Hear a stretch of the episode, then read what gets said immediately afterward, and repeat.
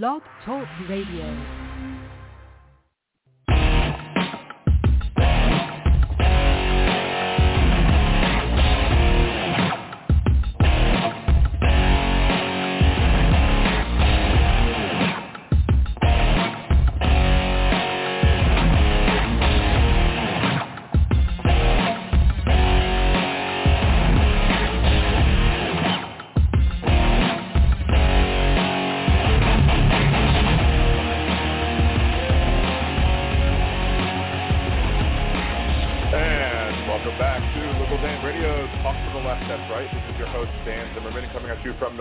Louisiana.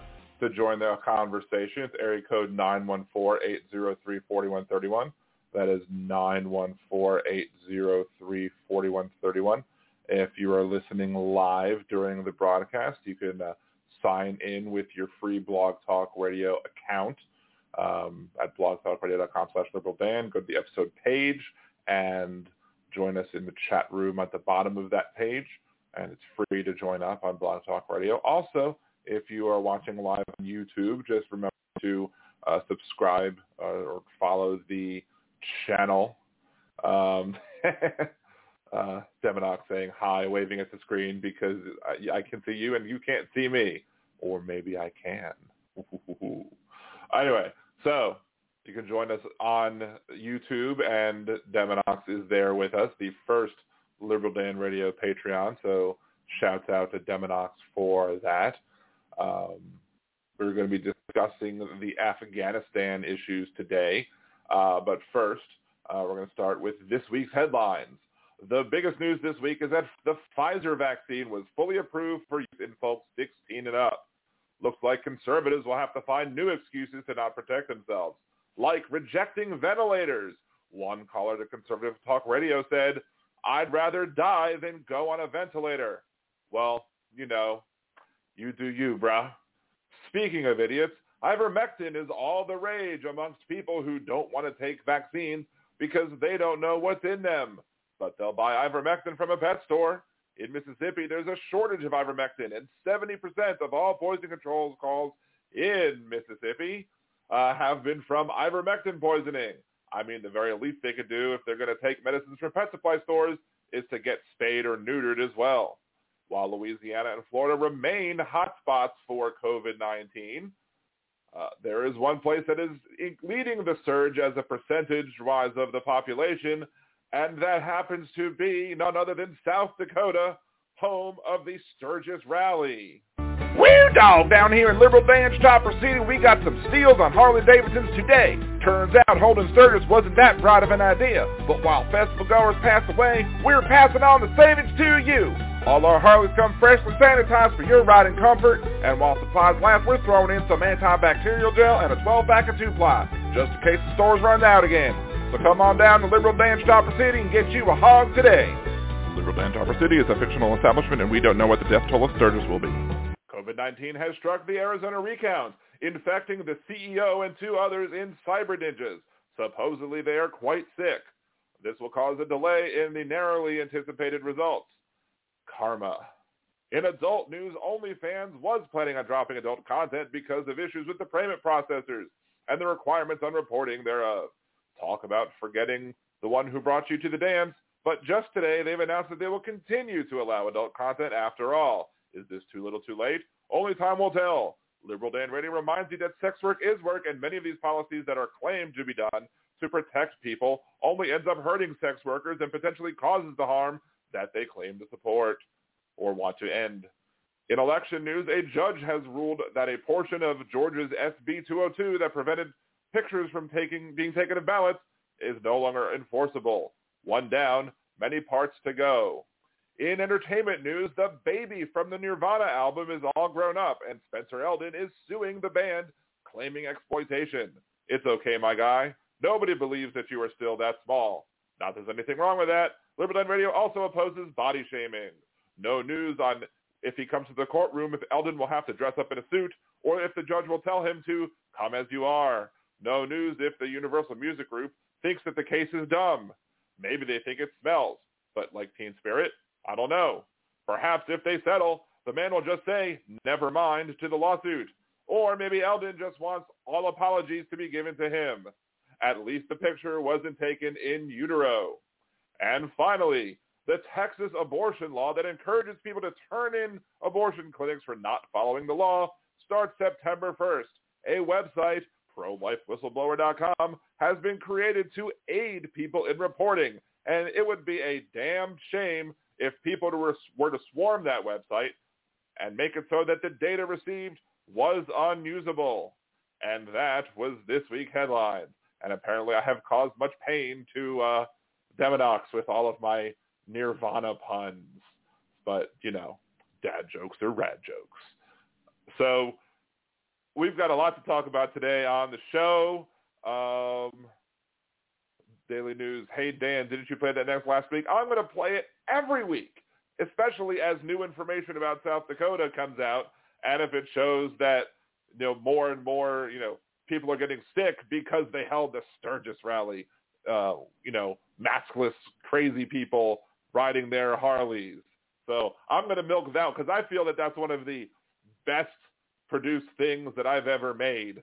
And so um, one of the best, if not the best produced things I've ever made. Um, so I'm going to keep milking that until, you know, I can no longer, it doesn't make sense to do so. So deal with it.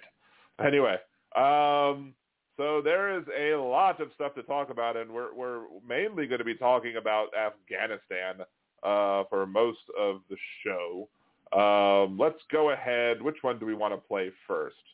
Um, let's do hypocrite because this one is modelly on that because he had a, a reality TV star and Fox News host is going to be this week's hypocrite of the week. So uh, without uh, further ado, let's go ahead and play hypocrite of the week first. This week's Hypocrite of the Week is Fox News' Rachel Campos Duffy, who said, You wonder who are the people responsible for putting someone this incompetent and frankly this, you know, mentally frail in this position. Um, and that's, yes, of course, the media and many people are saying Susan Rice and Obama and maybe Valerie Jarrett. I'm sorry, as a political spouse, I can't help but look at Jill Biden. No one knew better his state of mind than Jill, Dr. Jill Biden. And if you ask me, the most patriotic thing Jill Biden could have done was tell her husband to, to love her husband and not let him run in, these, in, in this mental state that he's in. I think she failed the country as well. Besides the fact that she's picking on President Biden's mental capacity while being unable to form a coherent sentence herself, she also supported the ultra-incompetent and mentally frail Donald Trump. Did she call on Melania to take action about Trump's clear speaking and other mental issues? Oh wait, I guess not, because he said this. You'll go person, woman, man, camera, TV. So they say, could you repeat that? So I said, yeah. So it's person, woman, man, camera, TV. Okay, that's very good. If you get it in order, you get extra points. To see who next week's Hypocrite of the Week will be, tune in to Liberal Dan Radio, Talk from the Left, that's right. Wednesdays at 8 p.m. Central on blogtalkradio.com slash Liberal Dan. And there you go. Even though last week was my episode about obesity, you got a supersized version of Hypocrite of the Week this week. Uh, all about the hypocrisy of uh, being critical of, uh, I like how they call her Dr. Jill Biden when it's convenient to them or when they're trying to mock somebody as if they have any room to mock somebody with a PhD. Um, but you know, they they're trying to mock her or criticize her for you know letting President Biden run for office or whatever. Donald Trump, you know, Mr. Covfefe, the oranges of the drawdown of the Afghanistan, you know, pullout. Uh, if only Fred Trump would have pulled out, as I said last week. Uh, you know, lots of hypocrisy there. But I did want to make, I, there was so much stuff to put in there that I had to make it a special, supersized example of Hypocrite of the Week this week. So let's go ahead and take the first commercial break, come back, start discussion of the topic of Afghanistan, taking your calls as well. 914-803-4131. That's 914-803-4131. This is Liberal Dan Radio. Talk from the left. That's right.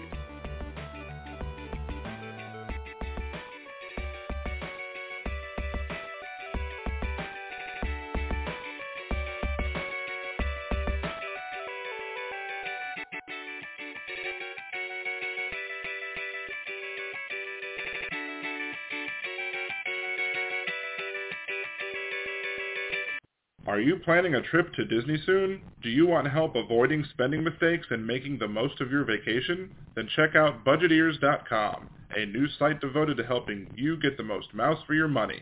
What kinds of tickets should you get? Is the dining plan a good deal for you? Should you stay on grounds or not? Should you buy park hoppers?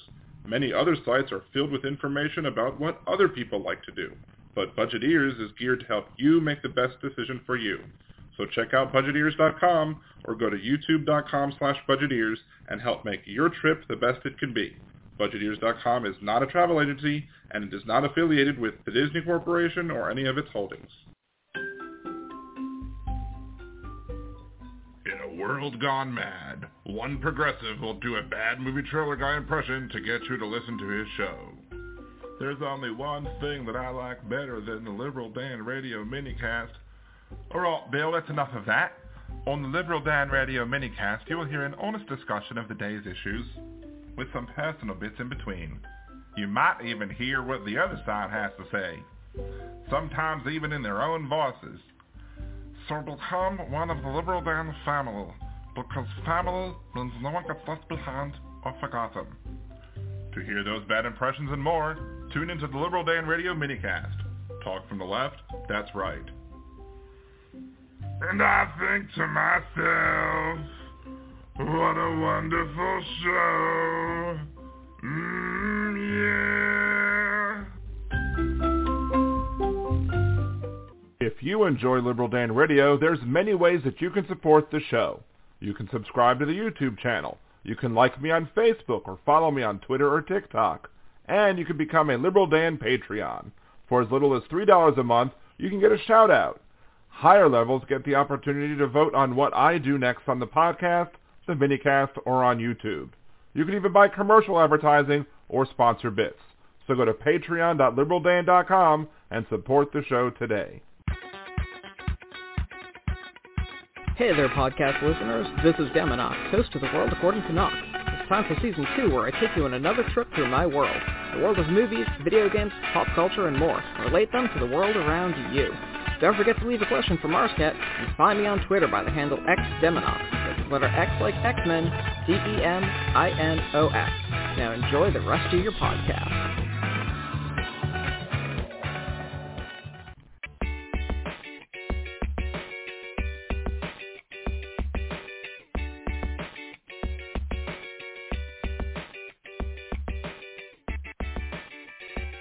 And welcome back to Liberal Dan Radio, Talk from the Left, that's right. This is your host, Dan Zimmerman, coming at you from New Orleans, Louisiana.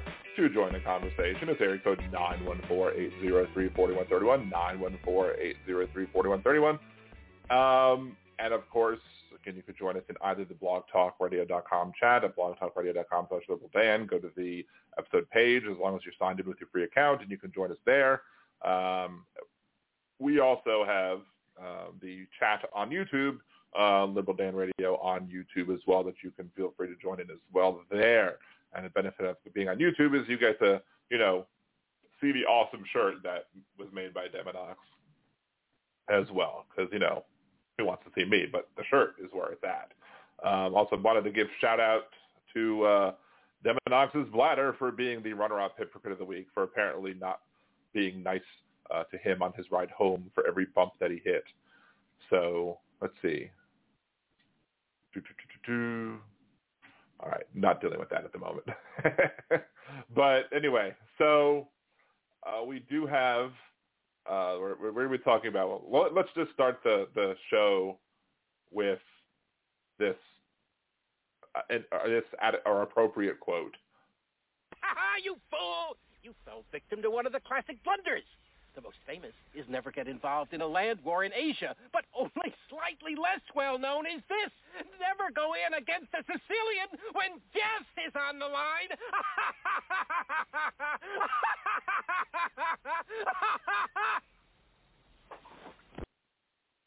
anyway, so yes, anybody who is a fan of The Princess Bride would know that going into Afghanistan and trying to sit there for 20 years was a huge mistake a huge mistake, and we shouldn't have done it. We uh, clearly uh, could have gone. Uh, you know, I have no problem with the fact that we were trying to go after the, the Taliban and go after the people who were giving aid and comfort to Al Qaeda who were trying to, you know, you know, her harm us and who did harm us on 9/11. That's fine, but when we had mission creep, that was the problem. That that that now turned to nation building when we have no business nation building, and clearly that attempt to nation build was an utter and complete failure. Of course, that failure doesn't, you know, as many conservatives want to say, doesn't just land right on Biden. It lands on everybody who contributed to the nation building. In fact, the only person who probably didn't nation build of the presidents was Biden. He was like, we're going to get out of this stuff.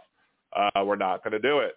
Um, anyway, so one of the problems, and I want to start off with with this part of you know Biden pulling out and his timing, and whether or not a president in general should be able to go against what former presidents do and change clearly when it comes to some to some domestic policies or or how their own administration is going to be run, a president is going to have wide but not unlimited opportunities to change course, so to speak, uh, for what the uh, from what the former president or former presidents have done.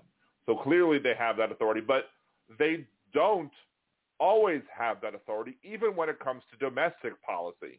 Um, remember when Trump was trying to uh, change how we treated DACA recipients, and even though he was pretty terrible about that, regardless, because you know we made deals with people like, okay, you're going to give us information, and we're going to, you know, we're going to, you know, we're going to we're gonna be nice to you, and then if you're as long as you're following the rules, and they said nope, you know, Trump wanted to change that, but the courts came in and said, well, there are certain things that you can't, you can't stop processing DACA. You have to, you have to do these certain things, despite the fact that they were they were done via executive order. Biden, just I think today or yesterday, I think it's today, is now required by a Supreme Court ruling to continue Trump's so-called remain in Mexico policy uh, while they await court dates. Even though it might be more dangerous for them to be over there, and even though Biden wants to allow them to come here and wait uh, for processing, wait for their hearings uh, for asylum, um, the court said no after the state sued. The court said no, you can't do that. Now there's nothing in the in the law that there's no law that basically says that, but they basically required Biden to follow what Trump did. So you can't just say overall that Biden does have carte blanche to be able to do whatever he wanted to change any policy of a former president because clearly the courts have ruled that that's not the case. Um, but what about an international policy? I think that's even where it gets more murky when it comes to international policy, uh, because um, let's say you know Deminox is president, and Deminox makes a deal with a country, says we're going to do this, and we're going to do that, and we're going to X, Y, and Z, and you're going to do A, B, and C, and we've made a deal, we've made a bargain, and then Deminox goes out of office, and I run against Deminox, and I maybe I should have used Bringing It Boy as the example because more likely I'm more than likely to run against Bringing It Boy than I would to be against Deminox. But let's say Bringing It Boy uh, does Deminox would be a, a benevolent dictator, um, but so Bringing It Boy wins, runs for office, becomes president. I have a big problem with many of the things that Bringing It Boy does, so I challenge him after his first term, and, and guess what? I I end up winning. Um, but Bringing It Boy had made deals, foreign leaders and other countries, to be able to do X, Y, and Z. That we're we're going to agree to do X, Y, and Z again. Well, you do A, B, and C, and we're going to make these deals. And even if it's not a specific a treaty, because a treaty is a whole separate animal. Treaties are signed by president, ratified by the Senate. They they clearly have to be followed, regardless of who is next. But even if it's not a treaty, even if it's just a negotiated deal made between a president or whatever. I'm not, I'm not saying that all of those, all, all such deals would have to be followed regardless of how bad they were. But if, if the president feels that, uh, like, that he could change whatever deal that, that he, that he wants to change. If a president's like, well, I'm new and every deal that you made just, I can feel like I can throw it out the window There's I, I have no reason to follow it, no reason to keep it. That would then mean that no country would feel safe in negotiating with a president because they would not want to say, well, they wouldn't say, well, they would say, well, this is good for until the end of your term. But what guarantees do we have, since this isn't a treaty, what guarantees do we have that it's that this arrangement is going to last past your term? And if American presidents make a make make a tradition of going back on the deals made by previous presidents, then that neuters the ability of any president to make any deal because the people who they're making deal with deals with are going to say, well, the last president went back on this deal, so why am I going to argue with make a deal with you when your next president after you could just go ahead and change it anyway? Uh, so the idea that um, lovely, we had a new user that joined and left the conversation called Gavin Moorhead, lovely. Anyway, so the the idea that that Biden was free could have just changed Trump's deal that he made uh, is false because had he done so, that would hurt his ability and any future president's ability to be able to make future deals. And I'll, again, if we got into, I'm not going to say that, yeah, we can't just say that he can, they can never do it because maybe a president would get us into a bad deal. I mean, Trump did it. He thought there was a deal that was a bad idea. He pulled us out of the Paris Accords, and a lot of people are like, "Well, this sucks." Of course, we we go we go back into it now, um, but if if we just keep you know pulling out and going back in and pulling out and going back in, the entire world's gonna get fucked. Eh, sorry, that was bad. Um, anyway, so I swear I didn't plan that. That was just off the cuff. But um, yeah, the, nobody in the world is going to trust that we're, we're, that we will be trustworthy. Nobody in the world will, will believe any president because they're like, well, why should we even bother negotiating this with you? Because your your next president could just completely do a 180 and screw us over let, yet again. Um, let's see. Uh, no no no no.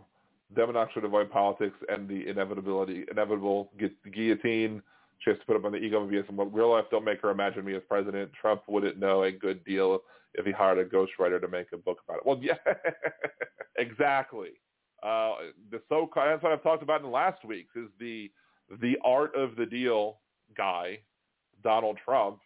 Um, it has a lot to blame in this. I mean, we'll talk about what Biden's blame is because there's blame for Biden. Absolutely, there's blame to be to be there to be said for Biden, but Trump has a lot to blame, and so does Bush and so does Obama because they continued. I mean, a, vast majority of Americans believe that we should have left Afghanistan during the Bush years. That we should have been done then. We should have gone after. We should have went after and even if we didn't leave after the Bush years, we have had, where we caught. I don't think we caught Bin Laden in Afghanistan anyway. He had left because we were there, so we should have left and followed him and tried to hunt him down and get rid of and, and, and deal with him and bring him to justice. And Obama kept his campaign promise and did that. But we should have, you know, Bush should have been said, look, oh, uh, uh, Bin Laden's not here anymore we're not going to be here anymore either. We're going have fun with your country. Well, maybe we help, you know, stabilize it, but there's more about that later about whether or not we could ever, whether or not we could have ever stabilized, which I think clearly has shown that that's false. We could not have stabilized it at all. But Trump again, as I've said in weeks, but I did talk about this a little bit last week, and Trump absolutely is to blame in this. He has a large portion of it. Um, he negotiated with the Taliban. He negotiated, you know, everybody wants to call Taliban terrorists, and I'm not going to argue with that point. I, I agree. The Taliban is a terrorist group. There's, I have no reason to believe that they've changed their stripes or their spots or what have you. But he negotiated a deal with them he had 5,000 Taliban prisoners freed, including the current leader. And he had a pullout date earlier than what, what Biden wanted. He wanted us gone by May. Do, do we really believe that a pullout under Trump, if had Trump won the election, and I know you're going to say conservatives who might be listening, well, Trump did win the election. No, he didn't. Stop it. It's ridiculous. Um, but do we really believe that Trump would have pulled out earlier? And, and, and well, one of the arguments that are that are going to be made that that is made, I guess, when it comes to the pullout, um, is the uh, oh well, Trump said the other day, I would have made sure that everybody was gone first, that all of the Americans would have been withdrawn before we pulled out. Well, that's that's ridiculous. Why is that ridiculous? Well, to say that you were going to pull out every all of all of the ambassadors and all of the uh, embassy staff and all of the diplomats and all of the other people working in Afghanistan with this new Afghanistan government, to say that is to basically admit that you are giving up on Afghanistan's current government. That you are basically saying that we don't believe in you and we're pulling out. And that would have been a recipe for the exact thing for, for everything that happened. There was no way to know. There was absolutely no way to know that the Afghanistan army that we funded and equipped would fold as quickly as they did. There's no way that we could have known that. None. There, there, there was there was plans in place for if they the Taliban did make moves and if the if the Afghanistan army was unable to fight them effectively. But I don't believe anybody believed that it was going to be that quick. That that uh, that well armed fighting force, that well numbered fighting force, just went, meh, meh, we give up. Furthermore, um, back to what Trump did, um, he reduced troop levels. Trump reduced troop levels to 2,500. He did that. He left Biden with that. What was Biden supposed to do? Not pull out the rest? Was Biden not supposed to follow through? I mean, especially because Biden was under the belief as I'm sure everybody else was who were experts. Uh, I don't believe there's anybody, even if you ask the, the most diehard, staunch Republicans, if you ask them, how long would it take the Taliban to capture Kabul? Would you have thought three days? I don't think anybody would have put three days as the over-under. Maybe a month, maybe six months.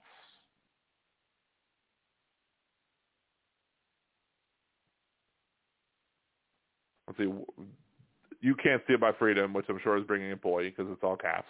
Uh, where are the facts? Where were you there when this was taken? I mean, if the facts have been reported, um, at least he wasn't going to leave all the de- defense military equipment. We'll get to that in a second.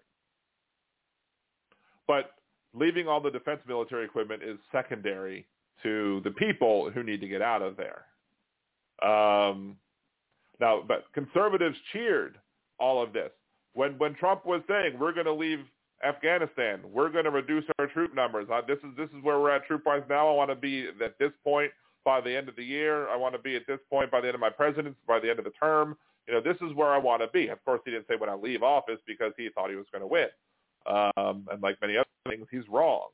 Um, had you know, he, but he was a lot earlier. There's no way that he could have done and anticipated that all of the that the Taliban would have ran over Kabul that fast, unless he knew the Taliban was just going to you know take it over then. And that's that's that's my conspiracy theory. This is what was the deal that was made ultimately with the Taliban? Was there was there a secret backroom part of the deal that turns the U.S. embassy into Trump Kabul, Trump Tower Kabul? I don't know.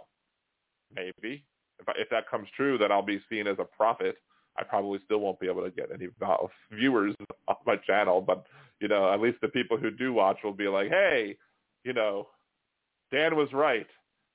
about Power Kabul, Dan called it. Um, but is a part of conservative hypocrisy is that they cheered all of this happen when Trump was in office, and if Trump would have still been in office, I don't think like there are conservatives right now. I listen to the same conservative show I listen to in the morning, and uh, I was listening this morning, and, I, and I'm waiting to drop my kid off at his school, um, my older one who is vaccinated, um, and I'm sitting there, and and the host says something or a caller says something, and I'm like, so stupid.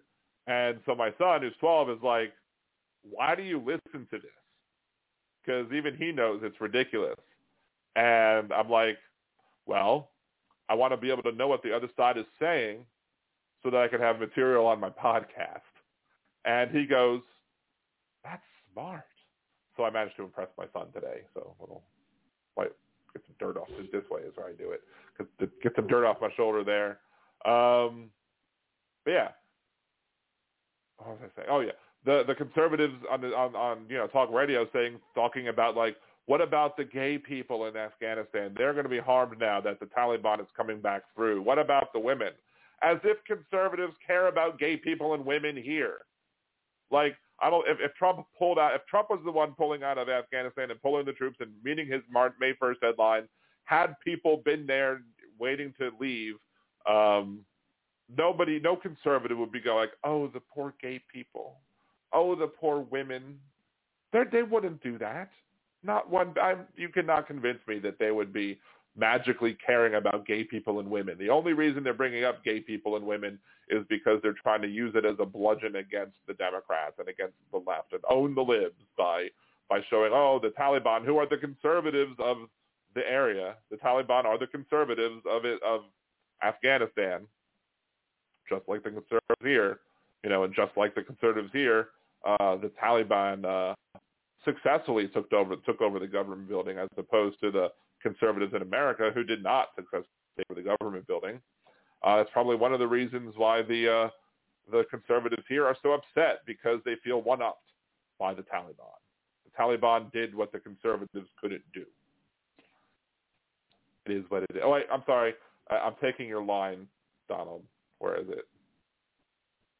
The, the conservatives are mad that the Taliban did what the conservatives couldn't do. It is what it is. Thank you, Donald. that really needs to be higher up on my on my uh, list of sounds that I can play. Um, let's see. And what about let's see the simple fact of Afghanistan? Yeah, yeah. So oh, I, I'm skipping a whole part. Let's actually let's go ahead and take the second commercial break. Uh, come back, uh, take your calls as well. 914-803-4131. That is 914-803-4131. This is Liberal Dan Radio. Talk to the left. That's right.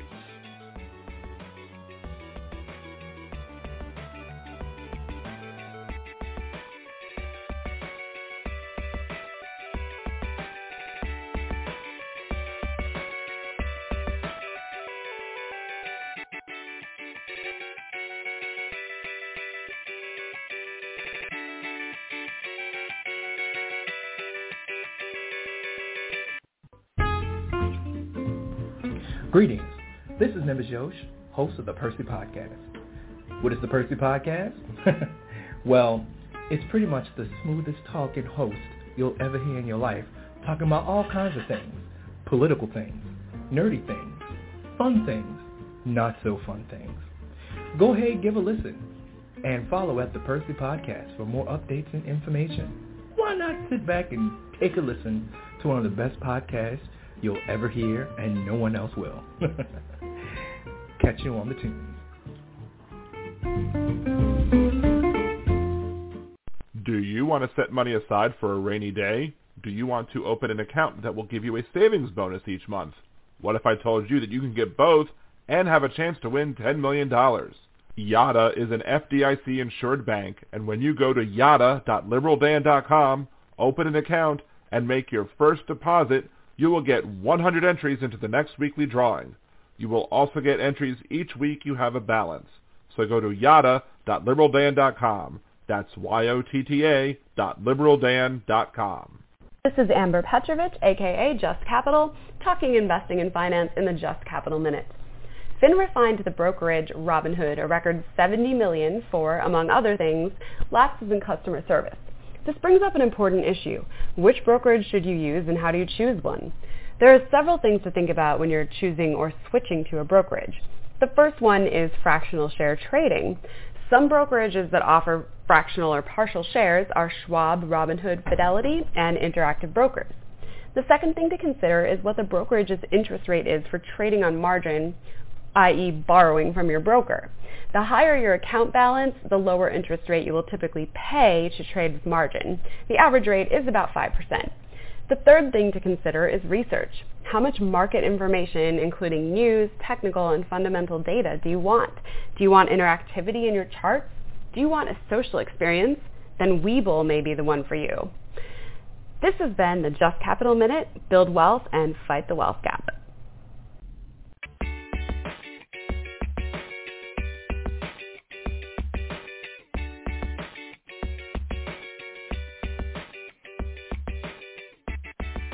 And welcome back to Liberal Dan Radio, Talk from the Left, that's right. This is your host, Dan Zimmerman, coming at you from New Orleans, Louisiana.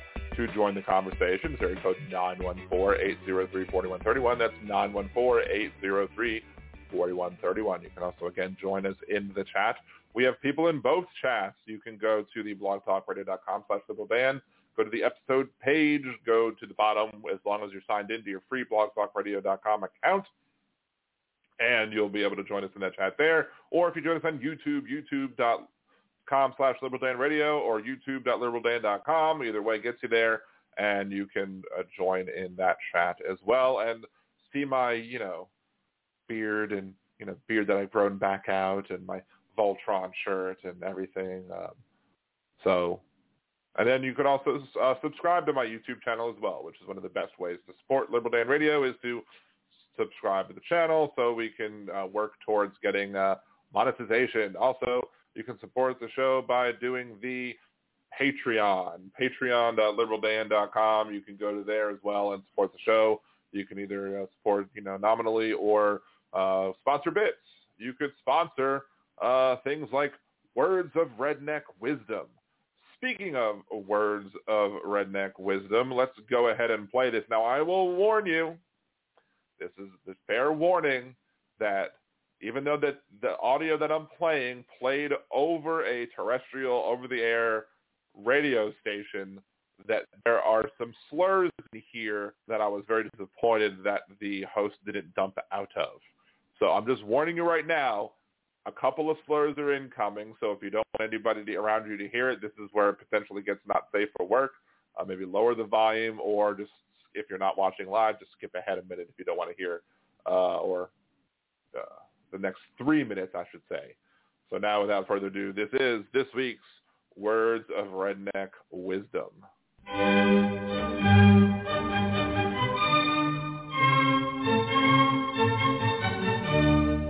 And now, Words of Redneck Wisdom, brought to you by Liberal Dan Radio. I was just listening to Admiral Kirby you know, give his speech. I wouldn't want this guy, you know, guiding my rubber ducky around a bathtub. I swear to God, I don't know. I don't know where they get these people from. These people are horrible, you know, and you know, same place that they got uh, General Milley from, I guess, and oh, uh, geez, this this Defense Secretary Lloyd Austin. He's a beaut. Yeah, they're all beauts, and and you know the worst part about it like one guy said, when you fire them, they got 27 more right behind them, just as bad, if not worse. You know, the only thing Yeah. they want to do is get a political job and call it a day. You know, Mhm. but what I called you about was is that you know, I'm sitting down here now. The, the Taliban, these bunch of raghead, no count, rotten people. We got to be out for August 31st. Do we not have drones and snipers anywhere? If we got drones, we could they driving around in Toyota pickup trucks, and if I was Toyota, I'd be paying for the drones so I could get my picture off the the news, you know, and turn around. Send the snipers over there, send the drones over there. When the truck weighs out, you blow the truck up with all the ragheads on it. Then you turn around, you let the snipers take care of the rest of them. Send in 20,000 troops. I mean, and I don't want to see our boys going in there. I really don't. But if we don't stop this, we're going to be in such a mess. And I think Steve was right, you know, when he turned around and said, they're going to be hostages, and we're going to be paying to get them out. And Mm-hmm. if we don't come up with the money, what they'll do is they'll put some somebody on TV, chop his head off, and then all the American people scream, "Pay him, pay him, pay him, pay him." You know. And if I was getting ready to get my head chopped off, I'd want to Wow. pay him too. But you I know what I mean- mean? I, that's about how bad this thing's going to get to be.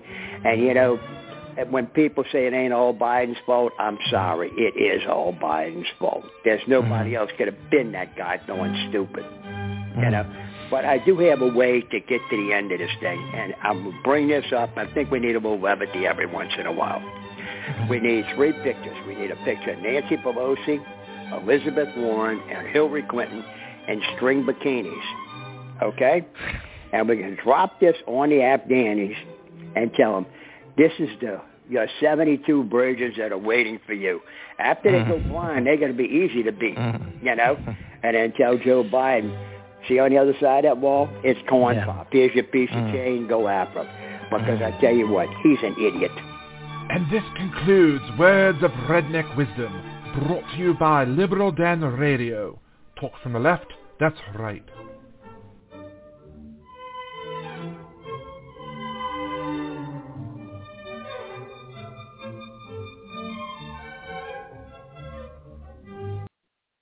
And there you have it. I had I didn't find any. I mean, there was clearly one section that was more horrible than the other, with another one following right behind it. Um, the use of the slur for the, you know, of course, bringing in boy or you can't steal my freedom one. What's wrong? You can't steal my freedom one was was was the original one taken, so you had to take this one. You had to add the one to the end of it. Um, you, you don't even have a problem with him using the term to describe the uh, the people over there, uh, the RH term, the slur. You, you don't have a problem with that. Uh, no, I'm not. I'm not going to play that one more time. I might play. Uh, I might play my uh, Liberal Dan's Chopper City ad one more time, though. You know, just because that's better. Uh, but no, the.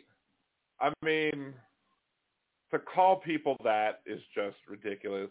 I mean, it, it, it's the the bloodthirstiness of it. I mean, yeah, I have no problem taking out terrorists before terrorists take out us, but he just it, the, the the level of bloodthirst in this guy's mind, and and the fact that women yeah have to be uh attractive to him in order for them to have any value, or many conservatives for that fact. That's why who do you see on Fox News?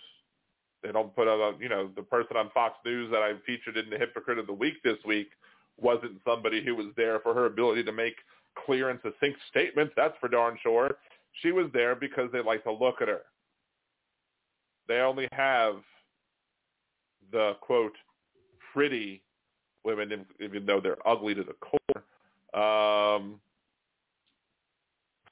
Devin, I'd buy that pinup calendar though. Throw Michelle Obama. I don't understand.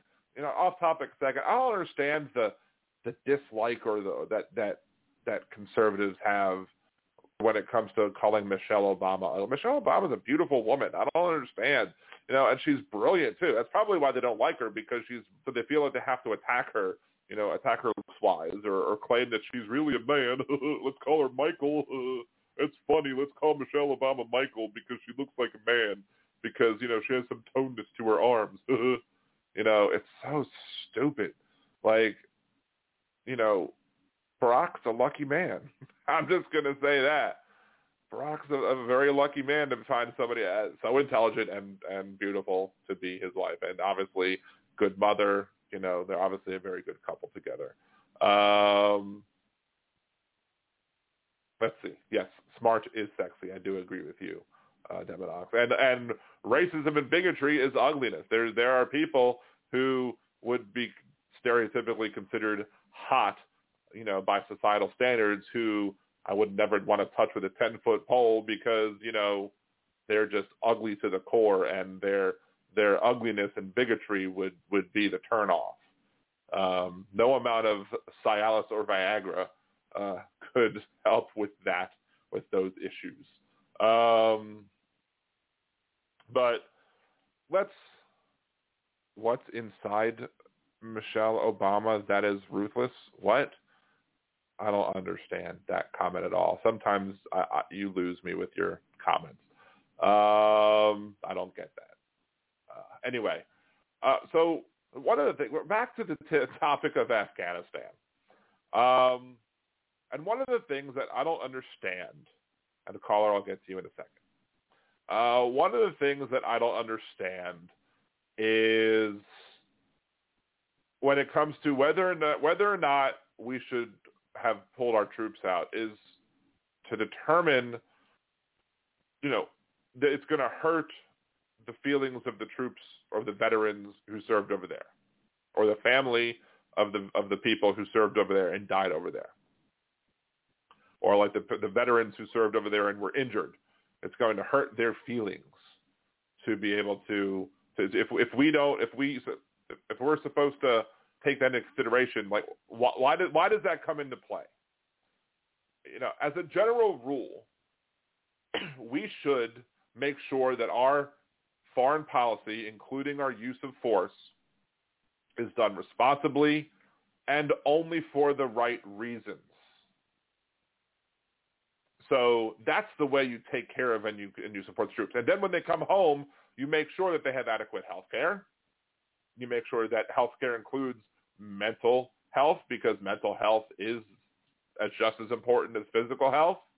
Uh, you make sure that they have a place to stay and that they don't lose their house because you know now that maybe they can't work because they're on disability. You make sure that they have a good pension. You make sure that you make sure that, that, that our troops and their families are well taken care of, and especially their families.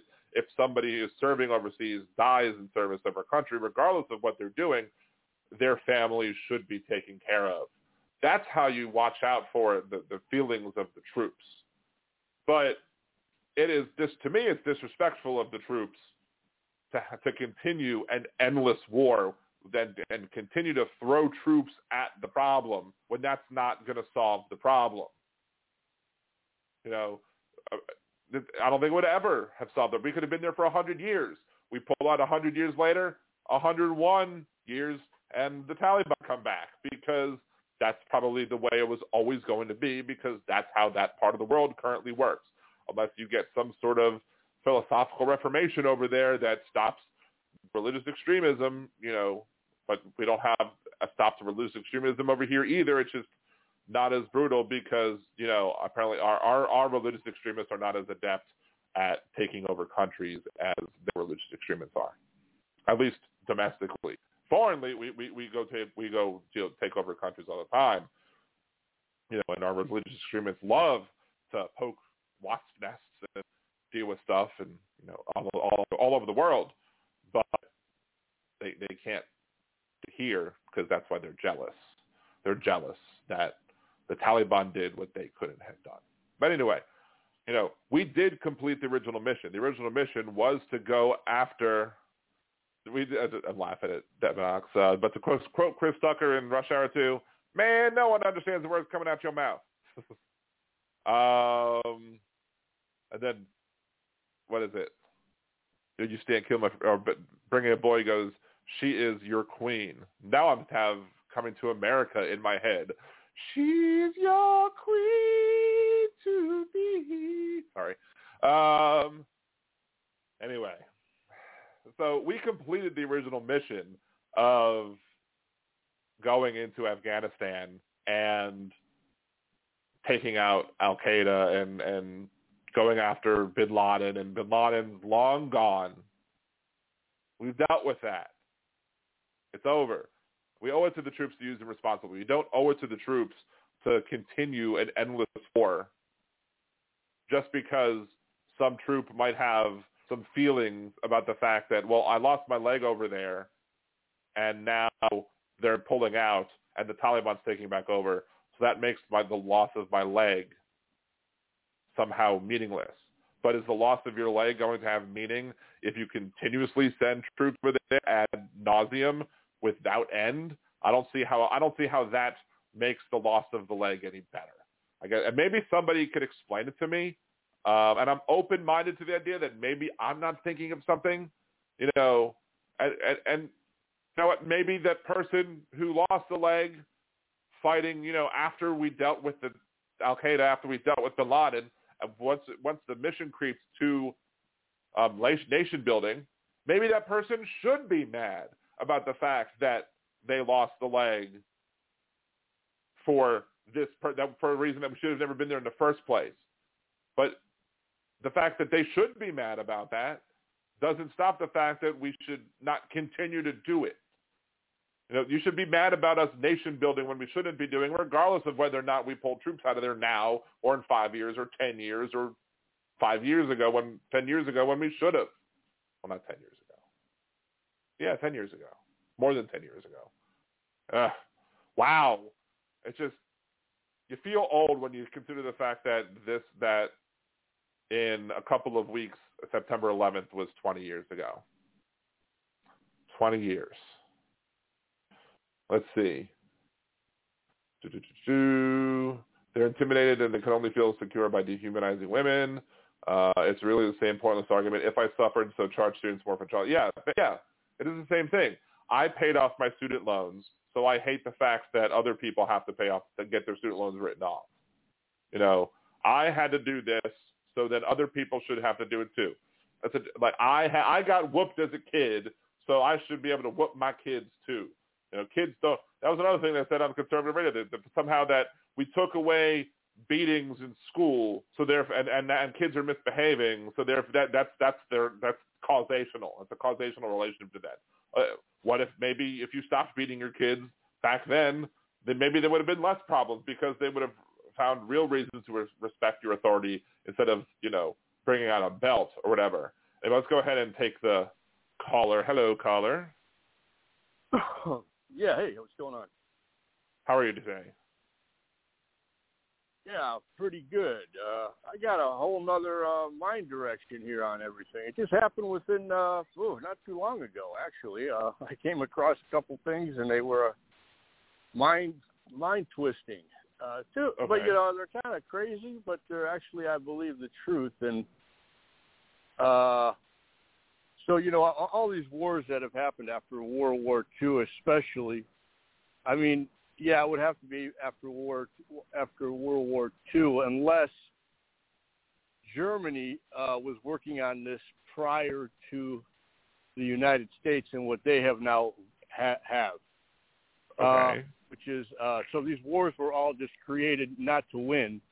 Of course, they were just there as a distraction to funnel money for other things they were working on, such as uh, well, I don't know, don't don't, don't cut me off for what I'm going to say, but uh, okay, but for re for uh, basically uh, re-engineering or uh, what do they call that when you fi- have something and you want to re not re-engineer it, but you uh, you know you have something and you have to figure out what it is, how it works.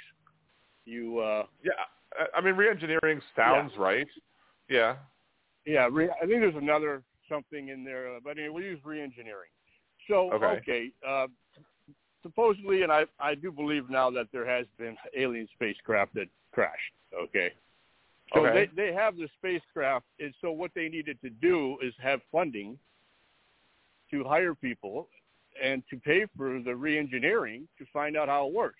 So they all these wars have been for that because they couldn't tell the public, hey, we need you guys to pay taxes because we are re-engineering this technology, you know, that are and this and this and that because they don't know how it was going to turn out, and they didn't. Now that they've got it, I don't know if you recently saw that one video of that uh, Air, uh, Air Force jet Yeah, the UFO. the, uh, tick tick the tic tac on their radar. Yeah, the, U, the yeah, where it was it was called a UFO, and they said it was unidentified.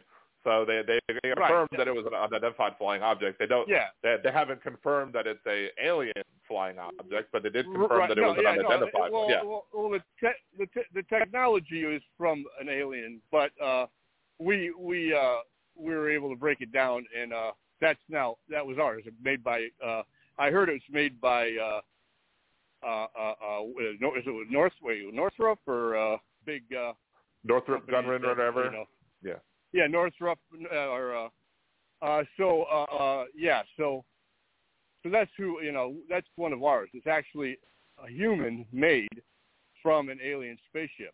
Now, now I just came up with the conclusion why it is that they pulled out of Af- Afghanistan is is because now they don't need to funnel money and hide money that they need for this technology because they already have it. It's done. It's done. Okay, they've got this thing. Uh, this ship supposedly could fly from New York to Tokyo in like five minutes. So if, okay. you, if, if you got if you got something that can fly from New York to Tokyo in five minutes, you control the world. Nobody All right, can stop well, you. All right. Well, we do have another caller, so I do want to get to the other calls, but I do, I'm going to put you on hold for a second. Uh, thank you for your call. If you want to talk again, uh, if you have another point to make, you can always hit one and, and come back on. Uh, what I will say, uh, Sadie Sin says big alien influencing everything. Um, if the first bunch was true, maybe. I mean, you have the, the line from Independence Day, you know, uh, David's father um, says, you know, what do you think they thousand dollars for a hammer, twenty thousand for a toilet seat? You know that, that that they knew that this was it. They knew then. Is you know all the word all the quotes from Independence Day. That great movie. Um, I, I really like Independence Day. It's, it's it's a fun guilty pleasure of mine. But um, if we did have alien spacecraft, and if we did to reverse engineer uh, the the items in the uh, alien spacecraft to, to and, and needed to be able to pay for it and afford the money to, yeah, you know, it, it's plausible, plausible that that could be the thing. I, I am more inclined to believe, uh, which was one of my next upcoming points, um, is that you know the, the simpler the explanation, the more likely it is to be right, um, and that maybe not be true in every circumstance. You know, you know, all there's exceptions to every rule, including this one. Um, but the the idea that um, you know that the one the one group that won this uh, that that that considered Afghanistan the 20 years in Afghanistan and the arming of uh, the arming of the Afghanistani army and now that you know doesn't matter who's who's um, who has it now to quote this song from Tom Lehrer uh, about Wernher von Braun, you know, once the rockets come up, who is there they come down. That's not my department, says Wernher von Braun. Um, the military-industrial complex made bank, made money hands over fists, whatever, whatever the term is, whatever. They made a ton of money. Uh, our, you know, we people in to that we need to buy tanks that the military doesn't even want, or planes that the military doesn't even want. Why? Because these people want to pay back their campaign contributors. That's it. That's all they want to do. They want to pay off their campaign contributors. And those campaign contributors are often, you know, military military industrial complex. We could save tons of money not buying those planes and not buying those jets and not buying those tanks that the military doesn't even want. They're just sitting out there in parking lots and tarmacs doing nothing. So what is, is so I'm sure I'm sure the fact that the military industrial complex loved the fact that we were switching the mission from a mission to go after the Taliban and to go after Al Qaeda specifically to a mission of nation building because they saw, ooh, if we build a nation, that nation is going to need to have uh, weapons and, and tanks and planes of their own, and, and that way we can fill our coffers even more. so, so yeah, as Sadie says, uh, Taliban taking over Afghanistan will equal money as well, but you know that money in the in the in the items that are already there, the the equipment, choppers, the planes that are there that's supposed to be used by the Afghanistani government that we were supposed to have left in power, um, those, you know, that money is already has already filled the coffers of the military industrial. So they already won. They got lots of money, lots of new jets, private jets, and cars and everything, and houses and mansions for them. So the other caller, let's get to the other caller real quick. Hello, hello how are you doing? Where are you, where are you from? What's your name? This is Mr. X. I need the identity of the caller who knew about our plan. uh, I, I'm just screwing with you. It's me. It's not. I, I, I would like I know to your say. Voice. I know your voice. Yeah. I, just didn't know I, your, I would like I to say to the memorized. yeah, I'd like to say to the other caller to check out uh, the YouTuber Kyle Hill. Uh, he's a brilliant scientist who also breaks down things. But they did explain in full detail what those uh, that you know that uh, that video was talking about with the UFO. Um, when you look at a snowflake through a football field lens, uh, it looks like it's like the snow is going crazy fast. It was Right. uncalibrated IR radar tech that they had just installed about a week prior, and the pilots weren't used to the configuration. So it was actually the after flash of the engine in front of them scoped through a zoomed in lens. So when they moved the camera a millimeter, it made it look like that image was going thousands of miles an hour because like you're panning across such a long distance, but really you're moving at a couple instances. So they recalibrated and it the blips went away. That's all it was. Um, so, um, but funny thing, my uncle has been to Area 51 Uh-huh. because it's just an air base where they were testing at the time different types of stealth technology like Raytheon. Raytheon did a lot of work in Area 51, really just like testing drones, testing the SR-71 navigational systems, testing the F-117 where they were trying to determine whether or not it would get picked up on radar and they were adjusting the angles of the folds of the wings. That was all there. And the whole thing about aliens, the government just shrugged and went, well, this is a better cover story than we could ever come up with. So, Or, or Yeah. you know, I was about to say, you know, maybe maybe that's true. Maybe that's true about that, or maybe that's what they want you to believe. Possibly. I just love to tell people that oh, I love to get lost. Anyway, there. But I, I love to tell people that my uncle technically worked on alien tech. Um, my grandfather actually had a great thing because he was a scientist for NASA before they were kind of NASA, and he would tell people who were who were um, moon landing deniers, "You're right. We didn't have the tech to land on the moon. We filmed it all on the soundstage on Mars." because if you're going to go crazy conspiracy, like, why not?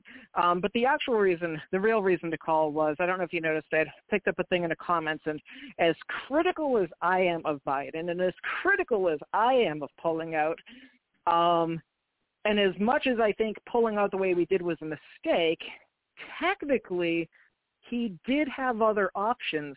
But in everything I found, what those options were was he could have nego- renegotiated if he withdrew, but he would have had to renegotiate, and there was a substantial risk of actually needing to increase the troops instead of decrease. So Right. he had the option of doing the pullout, which ended up being a terrible, shitty idea, which was also Trump's plan to begin with. So it, again, you are 100% correct on the hypocrisy of the Republicans there. But his his option was to do that, or potentially make the situation even worse. So it was a damned if you do and royally damned if you don't. So Right. It was it was kind of no win. So I would like to let Bring It Boy know as much as I also have many problems with Biden, I have still have many, many, many, many, many more with almost every other president. So that's you know that's not a co- uncommon thing for me. I haven't liked a president since I've been alive. But Right. as many problems as I have, I'm sorry, no, I can't put this one on him. Like I've tried, Right. I've really tried to be honest, and like you No, know work every and- and I- angle. And I think, you know, his statements that we're not going to see helicopters, you know, fly, you know, pulling people from the U.S. Embassy. That was, I mean, yeah, he didn't know that it was going to happen, but he could have, he could have made a different comment. He could have even said, I Yeah. don't expect to see that, or he would have said, our goal is to not have that, or something like that. But he, that was, that just turned out to just, I mean, three days later, uh, what do we have? Helicopters pulling people off of the roof. You know, it's, it was, Yeah. it, it, the, I hate the word, but the optics of that was terrible. Um, It was but, that. It was uh, the equivalent of an extended guffaw. And when you criticize somebody for a guffaw, that's not really criticizing their intelligence. That's criticizing a slip of the tongue or a figure of speech that retroactively didn't fit as well. That's not the same as saying somebody isn't intelligent or Right. isn't brilliant. So, and just because Biden in his older age now takes a few minutes longer to formulate all of the sentences that he could formulate faster, that doesn't mean the sentences aren't being formulated. Uh, we had a sales guy. He's dead now at my work, and his accounts are still his, and he's still his sales are still better than all the other sales guys who are currently alive. Because even though he this guy was like he worked until he was like 89 years old, and he died like in the hospital on the clock. Um, he was slow, but he was smarter than any of them. So speed, especially as a neurodivergent person here, speed of speech and slips of the tongue is not the same as unintelligence. Right. Context and, is what you determined intelligence. It, Trump, true. Trump Absolutely. had a lot of context for no intelligence. Yes. Um, although Yeah. I, I don't know. I have, I have, I had, Oh. a, I had a bad com- I had a bad comment to make, but I don't know. Uh, Maybe I shouldn't make it, but it yeah. Oh. Um. I think there is something broken with your YouTube. Because like Okay. I'm on the phone now and I can still only see you. Like where am I? Oh, uh, yeah. I'm gorgeous. How come. I'm not on the screen right now? Why can't the viewers see my beautiful face? That should be the next thing. I should I should incorporate like a Skype sort of thing where I can get you uh get get the other picture in picture or something and do that. Um I think we would break the internet. Yeah. That was Only uh, Dan's Plus now featuring Brian. Oh yes, only Dan. Yes, now that yes. We should both wear a Voltron shirt too, and that would be even better. Oh yeah, actually, I'm wearing my uh, currently I'm wearing my Danger Eccentric Genius John Aston shirt because my Voltron shirt is in the wash. Ah. But yeah, Well, you know, uh, the other comment I wanted to make was I I didn't know about you know your your disdain for pulling out. Um, uh, that's a personal thing between you and Sadie. Yeah, that. but um, tiff, rude, dude. I know. rude. Uh, I'm lucky I'm in another room because I'm gonna get hurt.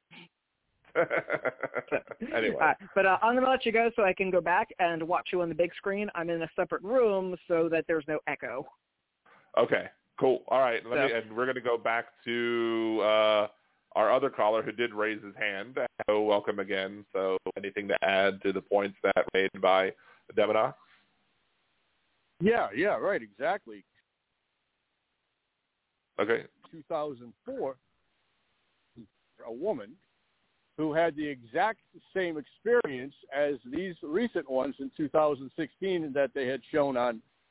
Uh, so you know you can try to explain that one that both were out of, uh, and they didn't know that. Uh, and this woman has recently been uh, talking about it as of 2019. Mm-hmm. So she wasn't told that her uh, little radar deal that took uh, this little tic tac that she te- talks of on uh, Reuter. She, she's talking on, uh, you know, a very highly regarded news.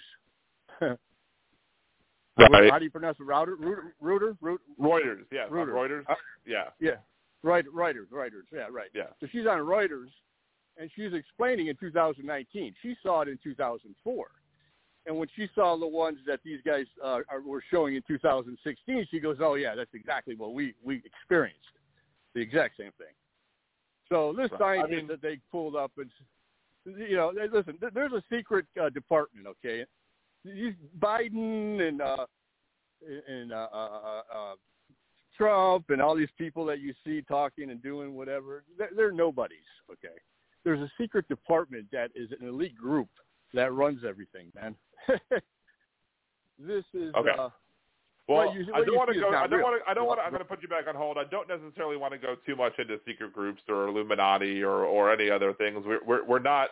We're not trying to be George Noory or the other other type of shows that are there, and that's that's fine. You know, I, I used to listen to George Noory all the time. I used to think it was very entertaining. I used to think they had a lot of interesting things to say and a lot of interesting theories that people brought up. Uh, but I do want to get back. I, I'm, I'm not planning on doing a three-hour show, uh, three-hour show today.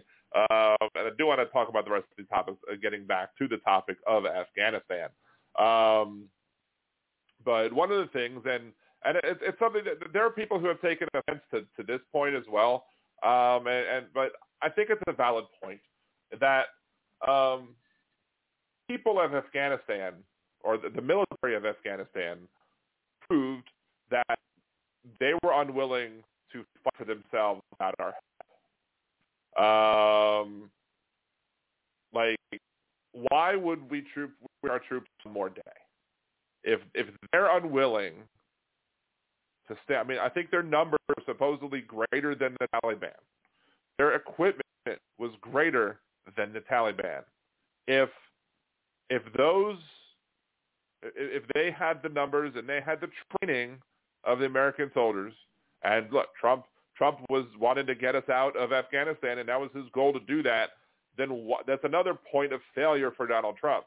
Why didn't he and make sure that his mili- that our military, his military, I mean, he wishes it was his military. Why didn't Trump make sure that our military didn't tr- train or train their troops better? To make sure that they were trained to be able to handle and to be able to deal with combat situations without us being involved. Why didn't he make sure that that was the case? And he should have made sure that was the case, perhaps, before pulling pulling down troops to the levels that he pulled it down, i.e., to the 2,500. Um, but there's there's there's no reason for us to to have to to have stuck around a single day more, with the exception of, and if we would have known, you know, maybe if we would have known for for a fact that they would have just folded and just went like a baby having a tantrum, just like you know how kids if they have a tantrum they just to the floor and just don't do anything. If we would have known that would have happened, yeah, maybe Biden would have been able to have said, okay, well clearly people are not going to fight for themselves. Clearly that's not going to happen. So we're going to make sure that as we're pulling out, that we're going to let all of the Americans know, and hopefully done quietly. We're going to let all the Americans know, and everybody else who worked with us, like the translators and people who did work with, everybody who wants to come with us, you are free to come with us, and we're going to bring y'all with us, and we're going to start that process now. But we didn't know. We didn't have that feeling. We didn't have that understanding that the Afghanistani troops were going to just fold like yeah, seven do seven deuce offsuit to a raise pre-flop. Um, now, now, but now the thing is, is that we do have the situation where there are there are equipment, potentially equipment in the hands of the Taliban. So when we left Bagram, for example, the the the base the Bagram base, you know, we should have either enabled it or once it became clear that it was going to be over that that that areas with our technology and our equipment were going to be overrun by the Taliban, we should have then done a strafing run and taken out our own equipment. We should have, you know, launched some, you know, drones or missiles over there, not to take out the Taliban in and of themselves, but to take out the equipment that was no longer that we weren't going to use and that the Afghanistani army was not going to use. If they were just going to cede that, then we should have either rigged them to explode or, or basically say, hey, we're going to put these on these, we're going to put, you know, we're going to we're going to rig them to explode if we if we need to. We're going to set it up so that that has that possibility, or we're going to you know launch a missile strike to that base and make sure that there's no there's nothing left but wreckage, so that they can't use, so nothing is becomes usable. That is one thing that should have happened, um, and it didn't. So that is that is definitely one thing that I will blame Biden on, and I will that that rests squarely on Biden's shoulders is the inability to deal with the equipment. And maybe there's some plans on dealing with it after the fact. I don't know, but maybe, maybe he's waiting for everybody to get out first. And that, that could, we could be wrong about this. Maybe maybe Biden is waiting for all of the Americans and all of the uh, Afghanistani people who want to get out because they worked for us or just want to, you know, get asylum. Maybe he's waiting for all of that to finish so that he can then go do such strikes and take out all of our former military equ- equipment. And if that happens, I'll do a, I was wrong, mea culpa. I was wrong. I will be more than willing to say Biden handled this how he should have. If that's what is, if that does, if that is what happens, I will give, um, I'll give him that. I'll, I'll give that back to him. Um, let's see what else. But again, and people also say, in my notes as I'm going through what I was going to say on this, people also say that Biden should have pulled out, you know, the American citizens before pulling troops out. Uh, but again, the message that that sends is that we had no faith that the country was going to last. That there was, that it, we knew it was going to be overrun by the Taliban. We knew that it was going to be overrun quickly. So therefore, we're not we're not placing any faith in your ability to, to defend yourselves, and we're we're out. We're done. Hindsight is 2020 There's no way. I, I cannot, unless you show me evidence that says the Taliban would have taken over in three days and everybody knew that, and just and if Biden ignored that, then I would blame Biden for that too. Just like you know, Trump ignored the fact that the president's daily briefing in early January that COVID-19 was spreading in the country, but he ignored that because he likes to downplay things. So there you go. Um, finally, I think the other thing, unless unless anybody else has anything, let's see the chat. Um, it's our obligation because we had a nation we went in, we did damage, we're we obligated responsibility for what we do. Yeah, if you make a mess, you clean it up, but I don't believe if do you clean it up if they're just going to make a mess again. Like if I go clean my kid's room because you know it needs to get cleaned, and then the kid just messes it up again, I'm no longer have any desire to clean my kid's room again because you know the kid's going to have to clean it up or whatever. I'm, I don't feel like I'm going to have to do it. If I you know make if I make somebody dinner or something and the person just drops it on the floor and keeps dropping it on the floor, I'm going to stop cooking that person dinner. Like, let's see, conservative Christians, according to Deminox, are the biggest hypocrites. Where in the Bible does Jesus say, love thy neighbor unless you didn't vote for them or do unto others whatever you feel like because they look different than you? And capitalist Christians are also hypocrites. The Bible literally says all debts forgiven in seven years, regardless if they are paid, and that banks and creditors are against God. So just saying. Yeah, that is true. Um, and that even that that's Old Testament or well, my Testament stuff, I should say, because I don't believe in a New Testament. Uh, but old, but that even in even in the uh, Christian Bible, Acts four and five is all about how you need to be socialist. Give up all of your wealth so it can be redistributed to those who need it. And if you don't do it, then you should die. That's what Acts four and five says. Uh, for some reason, conservatives conveniently ignore Acts 4 and 5. See, if you're making the mess destroy their organization, you can't blame them for making a mess again. Um, okay, but I guess, let's say I make a mess out of my kid's room. I guess that, that would be a better analogy. If I made a mess out of my kid's room and then I'm like, okay, well, I need to clean it up. But that, but if I knew that my kid was just going to make a mess out of it again, then I'm less inclined to want to remake to, to, to clean it up. Maybe maybe if I clean it up, that's a, but I think we have I think I think the whole nation building was the attempt to clean it up. It was just corrupt. There, we could do probably speak for another hour and a half about the corruption uh, that was going on when it comes to um, Afghanistan. There was there was the uh, the eight is the, the Inspector General report. Let's see, Inspector General report on Afghanistan. SIGAR, if you want to go to S-I-G-A-R dot MIL, the Inspector General's report for Afghanistan construction. And the name of the report is What We Need to Learn. It's not what we learned.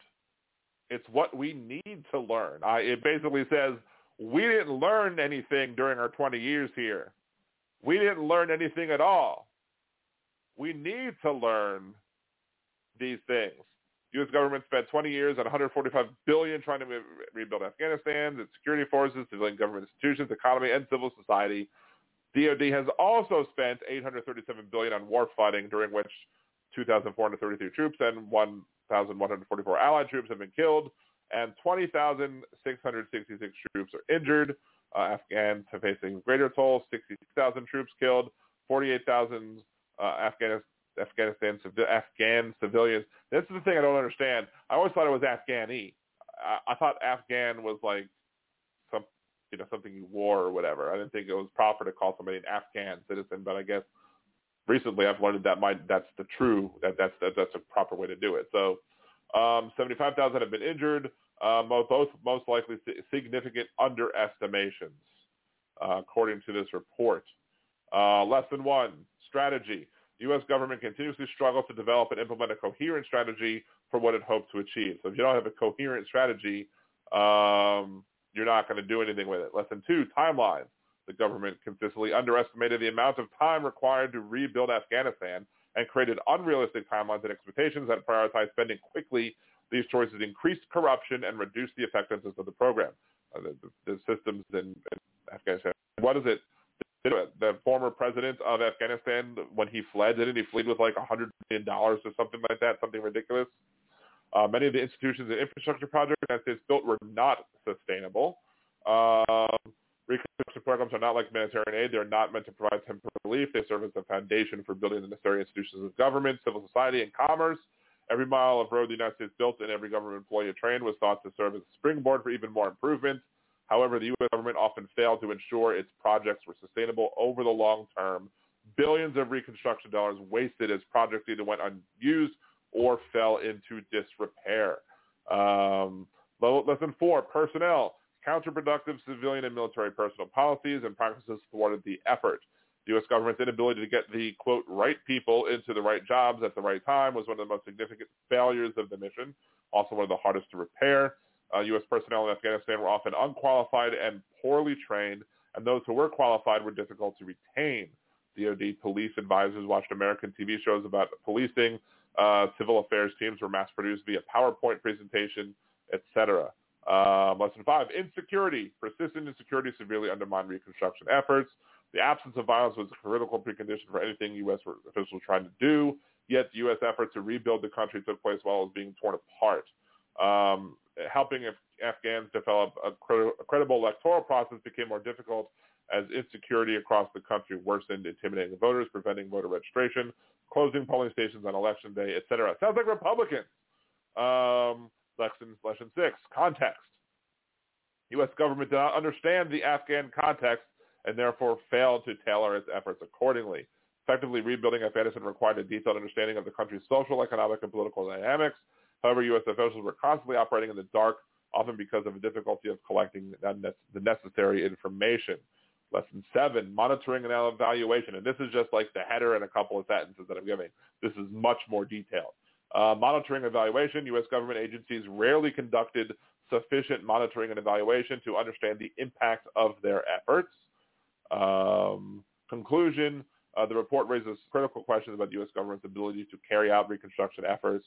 Uh, rather than motivating the U.S. government to improve, the difficulty of these emissions may have instead encouraged U.S. officials to move on and prepare something new, according to Robert Gates, former Secretary of Defense from 2006 to 2008. Uh, I have noticed too much of a tendency towards what might be called the next war-itis, the propensity of much of the defense establishment to be in favor of what might be needed in a future conflict. Overall, the kinds of capabilities we will most likely need to use ahead will often resemble the kinds of capabilities we need today. Um, but the U.S. agencies should continue to explore how they can ensure they have strategic planning capabilities, reconstruction, doctrine, policies, best practices. So, so and and this this is just these several pages are from just a summary of the report. The full report is 140 pages. The full report is uh, 140 pages. And again, it's not called what we learned from Afghanistan. It's what we need to learn, i.e. we haven't learned this stuff yet. It needs to be learned. Um, oh, there was another point to make. Uh, the two idiots in Congress, Democrat Seth Moulton and Republican Peter Meijer, Meijer snuck off to Afghanistan uh, clandestinely, claiming that they were there for oversight with the pullout process. Now, you know, you could have negotiated, you could have talked to the, to the administration about this, say, hey, how can we do this in a way that isn't going to mess up your efforts? But two rogue congressmen going to Afghanistan thinking that they're doing any sort of, you know, fact checking or, or fact finding mission about what's going on in Afghanistan, you know, and then when they leave, when they have to leave, unless they brought their own plane, you know, they're taking up two seats that could be left by somebody else who really needed to get out of there. So it's ridiculous that these congressmen went over there. And I'm frankly, you know, I want to say I'm probably a little surprised that it's a Democrat and a Republican, but I'm not that familiar, I guess, with Seth Moulton and what, what his feelings are, how he operates. I don't know what side of the political spectrum he is. Let's see. Let's just do a search for Democrat Seth Moulton and see what what comes up about him. Uh, let's see. He's from the sixth. district. Do you know about Seth Moulton, uh. Deminox, I'm okay if we left them both behind. Uh, Seth Moulton is from uh, Massachusetts, the sixth uh, sixth district. Uh, so, are you familiar with with Moulton at all, and and and and what he is? Uh, what he is? There's a Boston a Boston Globe uh, article. Seth Moulton, a Democrat who is speaking up uh, truth to Afghanistan and President Biden. Uh, he goes to say the withdrawal is anything short of a disaster would be dishonest. Um, yeah, I mean, yeah, it's it's it's it's not going well. It's not a good thing. But who's to blame if we're going to play the blame? Um, Deminox says, "I am not. Where's the sixth? I don't know where the sixth is." Warren and Markey and Neal are my area. Well, Warren's a senator, and so is Markey, right? Neal's a Republican. Ah, well, you're in the you're in the other side, right? Boston now. It's Boston. You have to have a wicked hat accent. Last time I did this, I drove uh, Sadie and Deminox a little nuts with my horrible Boston accent. Um, in math. Anyway, so yeah, those those two fools are just over there being fools, and it's ridiculous that they went ahead and did that. But let's see, let's see, blah blah blah. Go over over the comments that I might have missed. Um, but my comment about obligation was taking refu- refugees. We're obligated to take them. We displace them. Yes, absolutely. We're obligated to take refugees. We should be. Uh, we also put those people, even if they weren't displaced, we put the people who worked for us in danger because that makes the Taliban more likely to want to take them out and punish them for working with, you know, the evil Americans. Um, the people in Afghanistan didn't accept us there. Why did they want to accept them here? That's what Binger Boy says. Um, the, the ones who helped us did help and did want to work with us and did work for us and helped us and put themselves in harm's way. So yeah, no, we should accept them here because we we asked them to help, and those that did the translating did. Those who did other work for us did help us. Um, we told them to rebuild the country. That's why they accepted us for 20 years and bringing voices to what they could have told us to get out. I mean, the Taliban were probably telling us to get out the entire time. Uh, there, there are probably many people who were not in the military, not in the Afghanistan military, who wanted us here, maybe because they knew that the Afghanistan military wouldn't be able to, wouldn't be up to the task. Uh, but yeah, Deminox correctly says you go up to a tank and it doesn't really have any armed guards and tell them to leave. I don't think it'll go the way you will think it will. Um, you know, briefly you had one person in China in Tiananmen Square standing in front of a bunch of tanks, but that didn't change anything in China either. Um, it was the liberals with bleeding hearts that made believe. I mean, it's a all right. Here's what I'm going to say, and I know Deminox is going to laugh. Um, but according to Bringing a Boy, it was the liberal that got to leave. The liberal is the one that pulled out. That's it. The liberal is the one that pulled us out. It's the liberal that cleans up the mess of conservatism because conservatism is a failure. It's a failed ideology. That's why you always need a liberal to clean it up. But then when the liberal is cleaning up the mess of the conservatives, it costs money. And then the conservatives like, look at all this money that the liberals are wasting. Um, when it was the fact that we didn't, wouldn't have had to spend the money in the first place if the conservatives didn't screw it up in the first place. But, you know, I'm calling Biden a liberal, and that's for sure what Deminox is going to laugh. Um, let's see. Um, let's see, cut off for snap. So that's all that. Let's see, do it. Scroll back down. Um, your accent is wicked pissa. it depends on if you're the north end or the south. Southie on coffee. Uh, don't drive a truck onto the bridge of Mass Avenue. I, I I don't live there, but I think I'm aware of the picture. Um, I would say it's leftists that clean it up, the ones we called liberal in the 80s. Now liberal kind of means centrist. Eh. I mean, kind of use liberal and progressive and leftist interchangeably, but that's probably because I'm called liberal Dan and I'm a pragmatic progressive and I believe in some leftist ideas like universal basic income and uh, uh, Medicare for all. So that's probably why I call myself uh, a, a pragmatic progressive, and it's probably why the Venn diagram of, of liberals, leftists, and and um, progressives I'm probably I'm somewhere in the intersection of all three. Um, let's see. Moulton is a Marine veteran, anti-Iraq war. Um, he is calling to evacuate allies. I don't know his politics, but that's his statement. Okay, there you go. Thank you, Sadie, for that. Appreciate it. Um, anyway, so unless anybody else has anything else to say about the topic, I think that's pretty much the end of uh, all of my topics. Oh, we do have a a caller on the phone. I think this is our friend from the West Coast. Hello. Hello. Let me know if you hear an echo or not, so that way I can take it off the speakerphone. Um, Good for now. Okay, great. Well, I, Um, actually, I, I now do hear me. I do hear me. I am hearing myself, so you might want to take off the speaker. Okay. Uh, see. How about now? Uh, let's see. Can I, hear my, I can't hear my. No, I'm still hearing myself now. But whatever. Go ahead. Make your Okay. point. So I took it off. We're, we should be back to normal. Okay. Um, yes. Thank you for taking my call. You're um, welcome. I just wanted to mention the name uh, Brzezinski. Um, if you're familiar with uh, I think that's how you pronounce it.